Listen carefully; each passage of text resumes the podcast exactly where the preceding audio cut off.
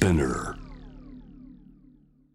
アップクロス月曜日は僕津田大輔が気になっている話題をお送りします、えー早いもので2020年も今日入れてあと4日となりました。そこで今夜はダース・レイダーさんが選ぶ2020年の重大ニュースと題して、えー今年のニュースを振り返っていきます。ダースさんよろしくお願いします。どうもよろしくお願いします。ちなみにあのダースさん僕この2020年の振り返りをね最後やってくれっていうふうに作家から言われて、誰がいいですかね？って相談した時にやっぱなんか面白おかしく振り返りつつまあなんか硬派な話題からナンパな話題までできる人というとダースさんしかいないなと思ってダースさんにお声掛けしたんですけれどもありがとうございます。すごくいろんなところで振り返りやられてるなと思ってダースさんも。そうですね。もう振り返ってばっかで首が痛くなってそうですよね。もう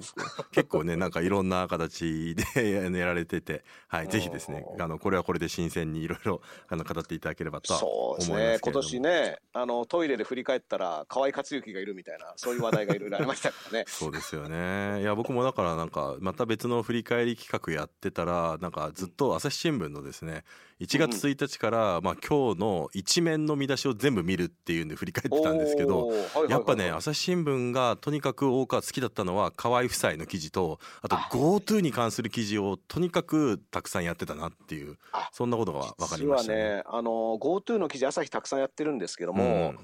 産経がですね、うん逆に GoTo にいつも厳しい記事を出していうん、て。面白いですね。こういうその姿勢の違いっていうか政府まあ産経は割と政府の政策に割とあのフォローしていく記事が多かったんですけども、うん特に菅政権になってからの GoTo には相当厳しくて。そうですよね。ああ立場があのそういったものがいろいろ見えてきて今年も面白かったですけどね。この間あの安倍さんがねあの国会に呼ばれて議運で、えー、毎 NHK 入れて中継でやってましたけど、あの翌日の社説かなり厳しめのことを安倍さんに書いてて、どうしたんだ？なんか突っ込みどころがないぞみたいなっていうですね、うんうんうんうんなんかちょっとなんか立ち位置をね少しずつなんか修正してんのかなとかねそんなこともありましたけどね。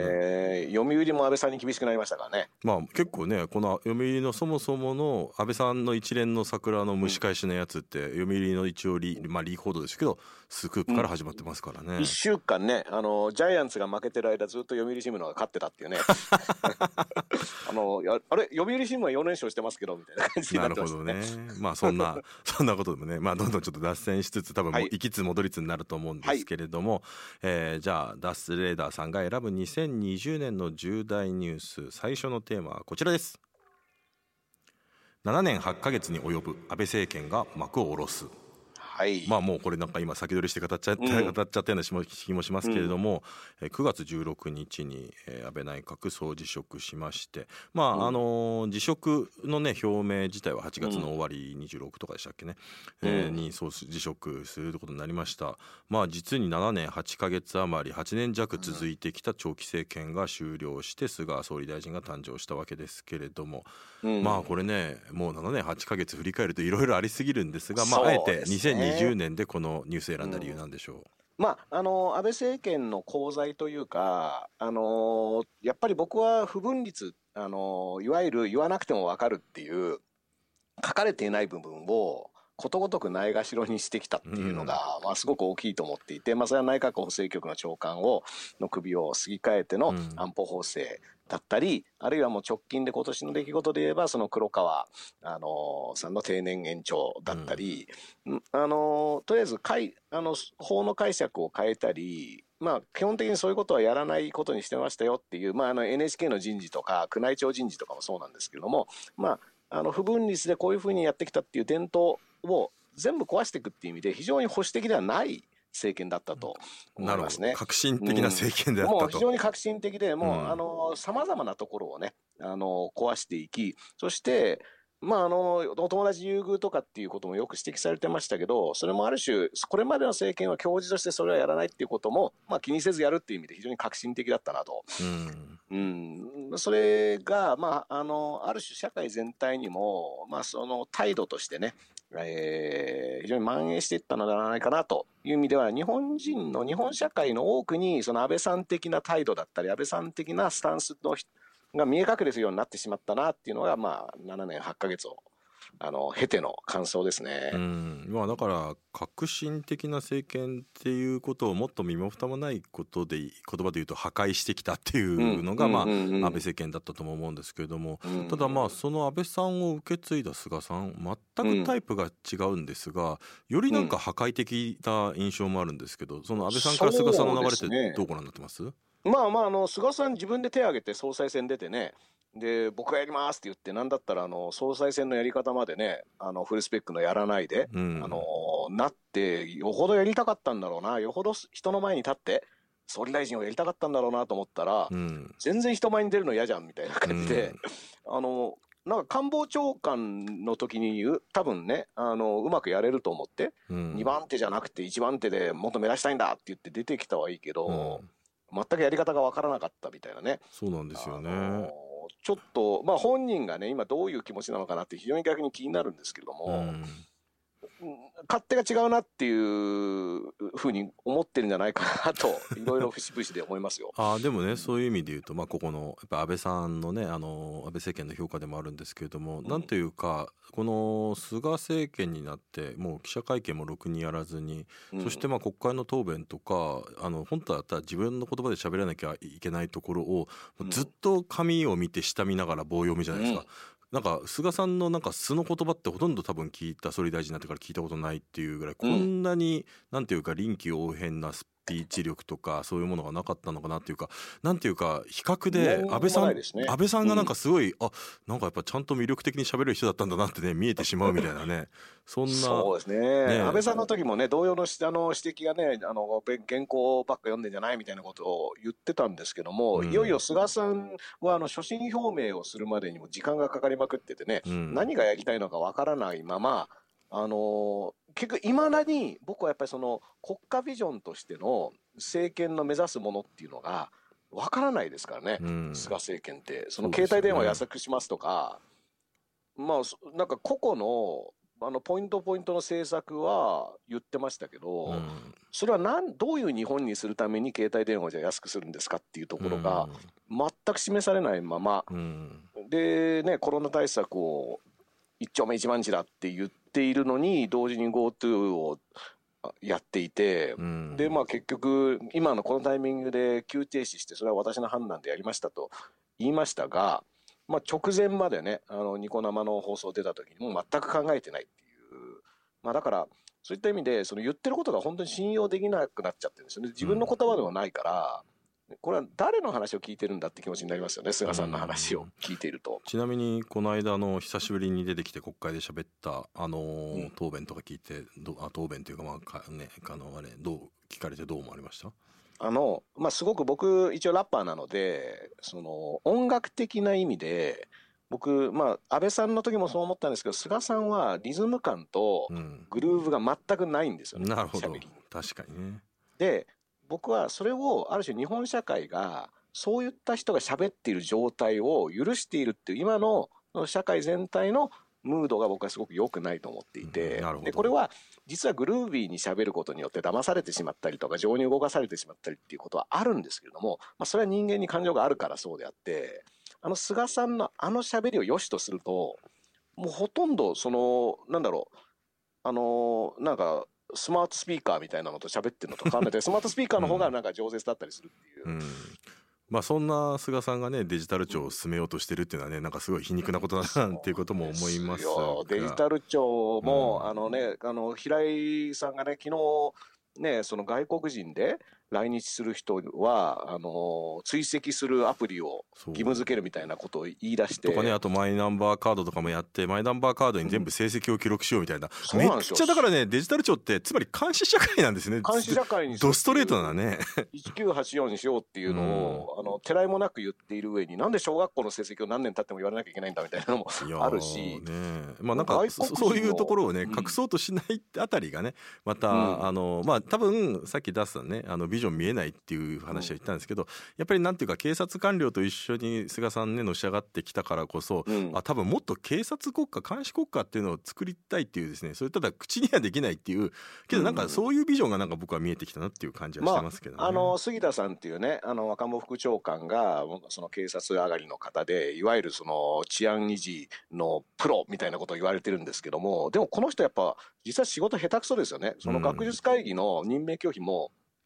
バレバレの何にも説明もできないやり方をやってしまって、うん、で多分本人たちが予想していないぐらいの反響を呼んでしまって、うん、これ全然治安のコントロールも何もできてないわけでそうですよね。あのいやこれ下手くそじゃんっていうのは、うん、あの普通に思います、うん、だからあのデジタル庁の方針とかも監視国家にしようみたいなのも、うん、やり方は全く巧妙でないし、そして平井大臣みたいな方をあそこのポジションに据えるっていう人選も、まあ、非常になんかプロらしくない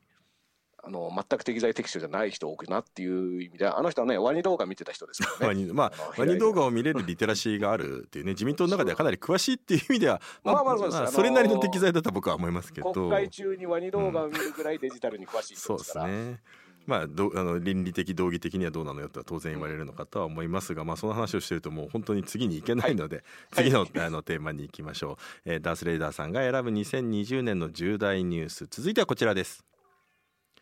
大坂なおみ選手がマスクで人種差別への抗議を表明ということで、はい。えー、まあこれはだからまあブラック・ライブスマッター BLM なんかともつながる話ではあると思うんですが、ここれを選んだ理由は？まあ、あの大阪選手の活躍は本当にね、あのそれこそ2020年っていうのは世界のもうどこをとっても非常に暗いニュースばかりの中で、あのテニス選手の活躍っていうのが、まあ、非常に明るいニュースだったっていうのはまずあるんですけどもでこのマスクをつけていくっていうこの行為が僕はその、B、ブラック・ライブズ・マターとかが非常にすごくその個人と向き合う運動あの一人一人の個人から発生している運動がそれがある種感染してってみんながそこれは自分の怒りだとかこれがあの自分の出来事なんだっていうふうに我がこと化してムーブメントになっていったっていうのをすごく象徴するようなその個人の名前を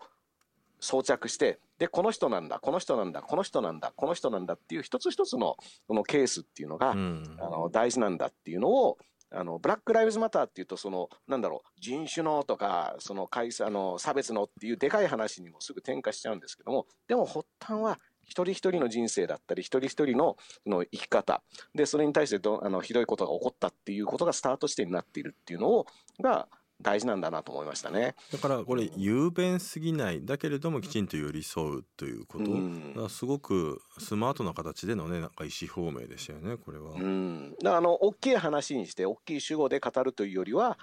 個々に寄り添っていくっていう。で、あの、一番大事なのはこの人たちは名もなき誰かではなくて、この人はこういう人生を歩んだ人、この名前でこういう生き方をして、こういう家族やこういう友達がいた人なんだっていうところの、あの、それを背負って出るっていうのが、すごく、その、個っていうものを確立しているなと思って、うん、うん、で、これがだから、その日本に渡ってきた時の、日本での反応に、その個っていうものがスタートしてになってるだけにすごく残念な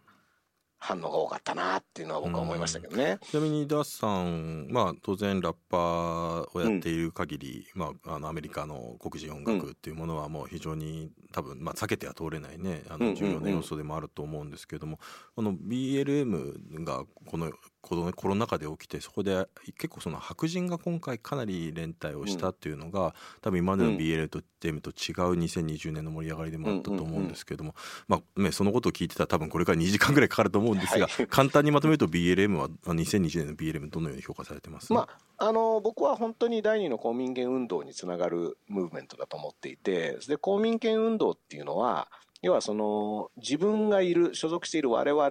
ていうのが、まあ、アメリカっていうのは United States っていう言い方をするんですけども誰がどう united しているのかっていうその unite している我々の中に誰が入っているのかっていうことをずっと建国からずっとやってきている国なのででその中でこのこの我々には誰が入っているんだっていう議論の一番アップデートした形っていうのが今年の BLM だと僕は思っていてでそれは実は人種って単純なことではなく自分のコミュニティ、自分の仲間、あるいは同じ音楽、同じあの大学に通うでもいいし、同じ職場にいる、そういった仲間をあの代弁してて、それが俺たちなんだ、我々なんだっていう、新しい我々を作っていくっていう、動きになっていってるんじゃないかなと僕は思ってますね。あの BLM とこの大坂なおみさん、まあ、大坂なおみさんがやったことに日本の反応が非常にちょっと残念だったという話につなげる意味だと、うん、あの1か月ぐらい前ですかねあのナイキの CM が話題になったじゃないですか。はいうん。えーとまあ、あの実際に日本で活躍している、まあ、日本あの在日コリアンのアスリートの実話をもとにした、うんえーまあ、そういう人たちが、まあ、スポーツの力でやっぱりちゃんと自分らしさを表現していくっていう、うん、そういう CM で、まあ、CM 自体は高く評価されたものだと思うんですけども、うん、まあ、それに対するなんていうか日本人全体を差別者と描いてるみたいなね、うん、そんな反応もありましたけれども。日本に差別はないとかね、あのまあ、そういった反応にはあの非常にタイミング的にねあのバシッとしたアンサーがねその後あの DHC という企業から出ましたので あのー、同じね。あれ、DHC の、あのー、ホームページが出たことによって、ナイキの CM がいかに正しいかということが、そうですね。あのー、日本企業によって証明されましたから、うん、もうそれで、あの騒動でわーわー言ってた人たちは、はい、あのまず自分たちのことからやらないとダメですねっていうことが分かったのではないか。そして、あそこでナイキに反発していた人たちが DHC 的なあり方に賛意を生じているんであれば、まあ、自分たちがどういったスタンスなのかっていうことも明確になったんじゃないかなと僕は思いますけどね。そうですね、うん、はいということで、うん、えー、まあ多分 BLA の話にもなったので、えー、続いてのニュースはこちらです。はいアメリカ大統領選挙と日本で広がるトランプ支持。うんすごいですよね。4年前は保守とか右派論壇の人トランプに対しての評価結構是々非というかまあいろんな感じだったんですけど、もう一気にみんなトランプさん最高みたいにね、うん、こんなに変わってしまうのかみたいなのもあったんですけど。そうですね、うん、まあ、4年間にそのトランプ政権があの態度とかね発言も含めて出し続けてきたメッセージっていうのに感化された人っていうのは、そのアメリカ国内のみならず、まあ、やはり世界中にいると思うんですよね。で、僕は、あの、トランプ現象とかなんか言うんですけど、このアメリカ大統領選は単純に言えば、非常に僅差の、で、非常に安定した、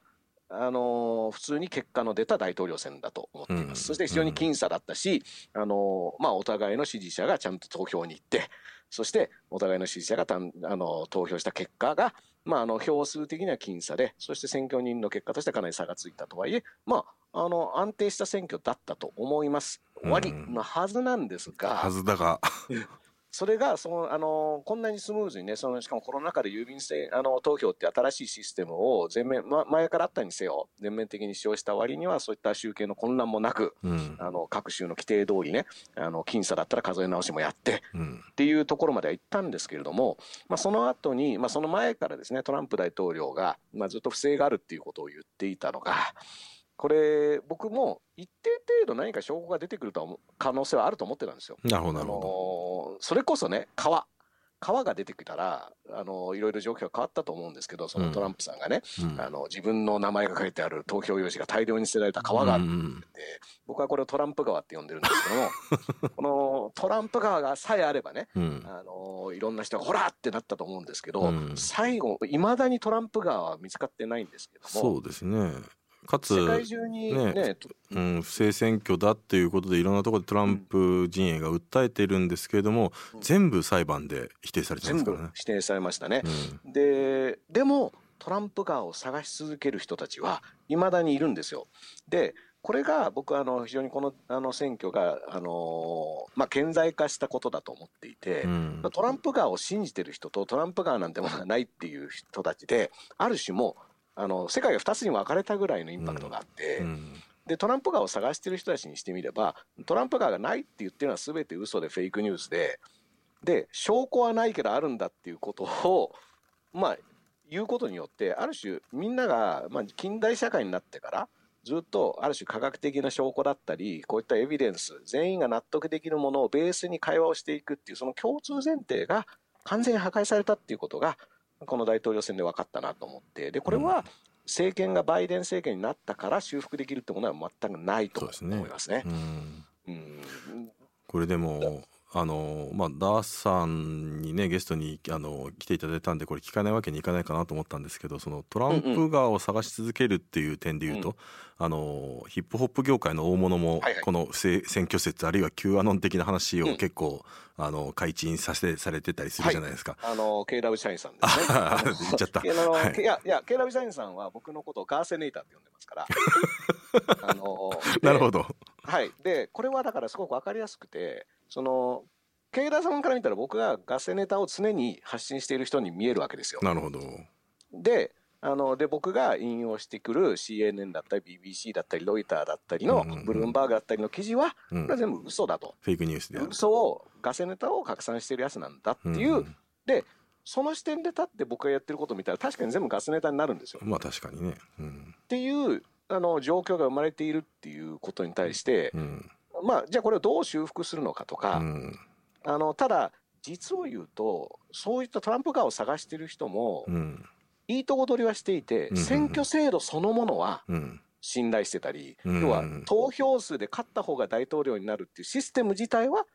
そのまま OK なんですけど、ど。ただそれにバイデンが勝つってなるとそれは不正になっちゃうんですよね。ね。だからちょっと都合がいいなと思いますけどね。だか制度設計とかはあのー、信用するけど結果には不正があるとか、うん、この部分は合ってるけど例えば、あのー、ね、中西部の共和党が取った州では不正はないわけじゃないですか。っていうねあの赤赤が取った州には投票不正はないけども民主党が取ったところには不正があるんじゃないかっていう意味ではちょっといいとこ取りをしてしまうっていうそういったまあなんか思考に陥ってしまうっていうことに僕はすごくあの今のある種の社会状況が反映されてるなと思いますけどね。まあそれはヒップホップ界であってももう逃れられない、うん、っていうことなんでしょうね。はい、あのー、まあ僕はだからヒップホップヒップホップが BML とかとあの接続するっていうのは全体を見るとそういう感じなんですけども、同時にいろんな人がいますからでヒップホップも世界中グローバルなミュージックとしていろんな人が参加しているのでだから黒人でトランプ支持者の人がいたから、うん、ほら黒人だってトランプを支持してるじゃないかって言って、うん、そういう人だって当然いておかしくなないわけで、ね。うん、だからそれが何かの証明だからトランプは正しいとかっていうところにいわゆるジャンプをするっていう、あのジャンプポイントっていうのがいくつかあるんですけどもあのなんかそういうね、あの貧しい人がトランプを支持している人だっているじゃないかって言ったら、うん、だからトランプが正しいっていうところにいきなりジャンプしてしまうっていうところにちょっとその論理を飛躍させていく傾向があって、うん、まあそれはなんでそうなってしまったのかなっていうのはすごく考えなければいけないことだと思いますね、うん、またツイッターだとねそういうジャンプのなんていうかジャンプの跳躍力が高い方ほどなんかいっぱいリツイートが集まったりするからみんなジャンプばっかりしてるみたいなね、もうともうジャンプ競争でねあのみんなと、あの飛び跳ねてる状況だと思いますから、ね、まさしくくカエルの楽園って感じですけれども、ね、本当にそうです。はい、ということで。飛ぶほどいいねがつきます。はい、ということで、すみません、ちょっと押しつつあるので、次のテーマいきましょう。続いてはこちらです。はい、新型コロナウイルスが世界中で拡大。まあ今日ここまでねあのコロナの話も何度か出てますけれども改めて、うん、まあなんていうか、まあ、文化芸術の人まあミュージシャンの人たちもね大変な状況に追い込めたと思うんですけれども、うん、コロナで本当に世界中変わりました。どうでしょうかそうですね。あのー、まあ今現在もねそれこそそのイギリスで見つかったって言われている変異種の話とかも含めてやっぱり僕はまだ分かんないことが多くて分かってきたこともあるんですけども分かんないことが多い。でこういった何か起こってるか分かんないものに対して対峙するときに、どういう態度を取るのかっていうのに、ある種その社会の成熟だったり、あるいは行政の手腕というものが、まああの言い方は難しいんですけどこれほとんど1月にもう正のドンで世界中が同じレースに巻き込まれたっていう状況だと思うし、うん、その中であの各国の行政だったり各国の社会がどう向き合っていくかっていうのをほぼ並行して見られるっていう意味では近年そういった状況がなかなかなかったぐらいのグローバルっていうことは一つではなくて実は本当に違う社会があの並列していたんだなっていうのが見えたと思うんですけれども、うん、まあその中で、えーとまあ、僕はよくそのメルケルさんのスピーチとかが、あの、あるいはニュージーランドのアダーンさんの、あの、あり方だったりとかっていうのが称賛されたりしている中で、まあ、日本は、あの、安倍さんが日本モデルだって言って胸を張ったものが、どうやらあるらしいんですけども、うん、まあ、この日本モデルっていうのが何なのかもちょっとはっきりしないっていう。まあ、多分、はっきりと言えるのは自粛警察と自己責任みたいな感じですけどね。だから、そういった、まあ、自粛警察警察と自己責任っていうのが、ある種社会のムードになった時に煽りを食らうのはどこかというとやっぱりそれはライブハウスだったり、うん、まあ、そういった文化芸術あのあるいはフリーランスの人たちだったりそういった、まあ、そのいわゆる社会のあの制度の中では非常にこうあの割と自由に動けるような人たちっていうのがカシッとこうあの制度が内側に固まった時に全部こう払いにかけられてしまってでライブハウス、僕はやっぱりあの自分が行っていたライブハウスだったりクラブがもう本当何軒も閉店しているので、もうその景色が変わってしまったっていう感覚が非常に強いですね。で、そういった時に、その保証の問題だったり、先ほどもね、菅さんが、あの罰則って言葉を先に出したんですよね。うんあので、自粛と給付は、とか自粛と保証はセットだろっていうハッシュタグの運動が当時起こってたんですけども、あの結局行政日本の態度としては自粛と罰則はセットだろっていうスタイルなので。うん罰と罰みたいなね。罰と罰なんですよね。で、罰、自粛を守らなかったら罰則っていう。うん、だから、この考え方っていうのを一定程度の人が日本社会で支持しているっていう状況が、ななんでそうなってしまったのかって、僕はまあ、教育に遡らなければいけないとは思うんですけども、うん、まあ、ややっぱりその文化芸術に対しての関心が一般人はそれぞれのグラデーションがあったとってもいいと思うんですけど行政にないっていうのは僕はすごく問題だと思うんですよね。うん。一般の人は別に僕は興味ないとかあの僕はすごい好きですっていうのはそれぞれあっていいはずなんですけども行政がそういったさまざまな人がいる社会を運営しているんだっていう意識があまりにも薄いっていうのは、うん、まあ今回本当にあのコロナで露呈しただけで別にここ10年20年ずっとそうだったと思うので、うん。うん、なんかそそういうのが一気に見えてしまいましたね。うん。そうですよね。だからそういう文化芸術への冷たい態度みたいなものが日本学術会議のあの任命拒否問題でいまいち世論がね盛り上がらない感じともねつながってるような気もしますけどね。だってあの学術会議あのアベノマスク配るお金使えば 26年できるんですよ。そうですよね確かにね。学術会議26年分の施策があのマスク2枚ですよ世帯各世帯に。うんだこれはもう同列に語ることすらできないぐらいの話だはずなんですけど。いや今だから年末になってね第3波来てで医療業界がみんな悲鳴上げててようやく医療現場にもねなんかお金回すみたいな話あったけど、うん、やっぱアベノマスクの時の500億回してほしかったよな とかってやっぱね思いますよね。しかもね行政側が今度は日本医師会だったり専門家の分科会だったりをある種その既得権益集団だとか名指ししてそれでその悪者探しみたいなことに今医師会とかをあの攻撃しているあの政治家とかがいるっていう状況が、まあ、僕はもう本当に、ね、菅首相もおみお身を黙らせろみたいなねそんな週刊誌の記事が載ったりとかしますもんね。うん。だからそうそういう状況っていうのがあの専門家の知識だったり科学的な知識っていうのを軽視するっていう、うん、で文化芸術も軽視する、うん、そしてあの監視追跡だけを強化するっていうね。そういった社会に今、あのー、コロナっていう状況をある種悪い方向に利用してそっち方向に進んでいるっていうのが、まあ、2020年の日本の、うん、まあ、僕はあえて言うのは低たらくだと思うんですけれども、うん、まあ、つまりだからここのねパートでダーさんがあの日本っていうのが要するにその国の成熟してるかどうかの指標じゃないかみたいな話ありましたけれども、うん、まあ、つまりは日本と日本人成熟してなかったということでそしてその成熟してないようなまだこのなんだろうこれから感染拡大も抑えられるかどうかわからないような国でですね、日本オリンピックやろうとしてるんですよ。どうですかオリンピッククどうできると思います？僕はあのいや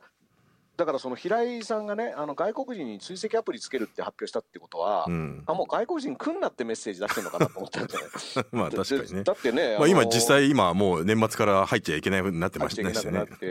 で僕がねその1年延期っていうニュースが出た時も安倍さんと森喜朗さんがその何年延期するってって森喜朗さんが2年でいいんじゃないかっていうのは安倍さんが1年だと。でこれはワクチンが間に合うから1年でいいんですって言ってかけたっていう記事が出たんですよね。で安倍君がかけたのに俺も乗ったと森さんも言っていて、でも安倍さん賭け事僕らも勝手に賭けに巻き込まれてるんですけど自分の財布を秘書に預けていくら使ったかも分かんないような人が賭け事しちゃだめじゃないですか、だからもうあの勝手に国民を使って賭け事に出るような人が、まあ、この、あの、賭け事しちゃいけないような人が賭けをしてるっていうのがもう五輪の今の状況なので、うん、すぐにやめさせた方がいいんですよね、こんなの。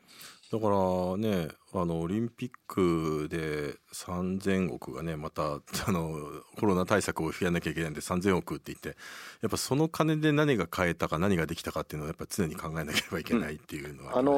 したね。うんあのーコロナに打ち勝った証として開く五輪で、うん、なんでコロナ対策費が必要なんだっていう、そもそも論があって、うん、打ち勝ってないじゃん、それって思うんですよね。まあ、それがあったので、コロナ、ウィズコロナ五輪みたいな感じでね、変わってきましたからね。もう、いつの間にか打ち勝った証じゃなくなって、コロナの中で頑張るっていう。うん、だから、まあ、復興五輪の頃を覚えてる人もね、減ってきたと思いますけど、あの、最初は復興五輪でしたし、低コストでやるっていうね、7000億ぐらいでやるっていう話からの3兆円ですから、だから、こんなに、あの、ある種予算管理が下手で運営が下手な人たちがこんな大きい大会をやる能力がそもそもないっていう話だと思うんですよね。うんまあだから本当にちょっとねやれるのかどうなのか、まあ、無観客でやるのかっていうのもね含めてですけどもどんな形でやったって大赤字になることはね分かっているわけで。あの僕はアメリカ、バイデン政権になった時に、そのコロナ対策をアメリカは、一番今アメリカ、世界でも大変なんで、うん、このコロナ対策をやるっていうのがもうバイデン政権の最初の政策になると思うんですけど、うん、その中で、アメリカ選手団だったり、アメリカの人を、そのオリンピックに連れていく、オリンピックに行かせるっていうことを、うん、がそもそもそのコロナ対策に専念するときに、それを中止する、アメリカ選手団を送りませんっていうメッセージが、実はすごくコロナ対策にプラスなイメージで働いてしまう可能性があって。なるほどね。で、うん、オリンピックなんかやってる場合じゃないんです。オリンピックにわざわざ自分の国を、国民を危険にさらしてオリンピックなんかってものに参加させませんっていうメッセージ、もしアメリカが出してアメリカが参加しないってなったら、うん、7月にそもそもオリンピックをやる意味もなくなるし、ね、なぜならアメリカのテレビ放映のためだけに7月にやるわけですから。うん、そうですね。で、去年実はカナダとかは早い段階で選手団が不参加を表明しているので、うん、まあそういった意味でも、今年1月2月の状況次第では、バイデン政権が発足して最初に出すメッセージの中に、そういったものが入ってくる可能性もあるんじゃないかなって僕は思いますけどね。なるほど。ダさん、まあそんな話をしてたら、さっき、実はね、今日もう一個、鬼滅の刃についても伺うはずだったんですけど、時間が来てしまったので、最後にですね、最後に、ちょっと、あの、2021年、まあ、いろいろありましたけど、2021年、どんな1年になるのかを期待するのか、これ最後にいただいて終わろうと思います。はい、あの、鬼滅の刃が大ヒットしたおかげで、子供たちがですね、力を持っている人は弱い人のためにそれを使うんだという教えを受け継いだ子供たちがたくさん出てきたと思うので、彼らがね、きっと日本を明るくしてくれる方向に傾いてくれるんじゃないかなと思ってます。あと20年ぐらい待たなきゃいけないのか。はい。まあでも、あの、まあ、子供たちに期待です。そうですね。頑張っていきましょう。希望を失わずに。はい、ダッツさんどうもありがとうございました。ありがとうございました。えー、12月28日月曜日編集後期津田大輔です。えー、今日はですね、えーと、ダース・レーダーさんが選ぶ2020年の重大ニュースということでダースさんが選んだのは7年8ヶ月に及ぶ安倍政権が幕を下ろしました。そして、まあ、大阪直美さんとブラック・ライブスマターの話ですね、えーとまあ、マスクで人種差別への抗議を表明。えそして新型コロナウイルスが世界中で拡大そしてオリンピックは延期してという話があって実は本当は「鬼滅目の刃」のね話をあのされて、え、たかったんですけど時間なかったんですけど、まあ、最後に一言って言ったら鬼滅をあのぶち込んできたので多分オチとしてね あの決めてたんだろうなということがよくわかる放送でした。まあなんかね本当にあの縦横無尽にいろんなところにえー、話が飛んで面白い振り返りでしたね。なんか30分とは思えないなんか内容盛りだくさんのアップクロスだったんじゃないかなとは思います。うんだからまあダッサーの中でね僕の中でもやっぱりすごく印象深かったのは実は安倍さんは革新だったと。いろんなものを変えていった。今までの実はまあ保守してきた部分を変えてきた。っていうことはすごく大きかったのかなっていうことを思いましたね。でもまあそういうこととそういう人を求めるメンタリティということがまあそれがやっぱり多分トランプさんを支持する日本の人ともつながってくるっていうふうにも読み解けましたし、まあ、そこから先ですよね。つまりだからコロ日本のコロナ対策を考えた時に、まあ、コロナがねいろんなことを浮き彫りにしたということでだからこのコロナが浮き彫りにした結果、まあ、日本型社会の、まあ、やっぱり成熟してないところっていうのがえー、明らかになってきたところもあったんですけれどもしかし成熟はしてなくてもなんとなくみんなの自粛と同調圧力でなんとか乗り切ってしまうのがまたすごく日本で、まあ、それは多分政治へのあの期待をしてないっていうことともなんかすごくつながっているんじゃないかっていうことは思ったことですね。まあだからそういう状況下で今このようなね感染拡大状況を迎えているっていうのが、まあ、ある種の必然だったんだなっていうこともあって。まあだから2021年ねどういうことが大事になるのか。まああのどちらかというとねなんかあのネガティブな話題が多かったんだとは思うんですけれどもただ同時にそれが変わる、まあ、変化したのが2020年だったとも思うので、まあ、その変化というものをですね、まあ、多少でもですねやはりま成熟する方にですね舵を切れればいいなそのきっかけになったのが振り返ってみれば2020年がどん底だったよねというように言えるような2021年にしたいなと思いますので、えー、皆さんも頑張っていきましょう2021年も。ということで、えー、2020年もまあ無事終えることができました、えー、皆さん良いお年をそしてまた来年よろしくお願いします津田大輔でした。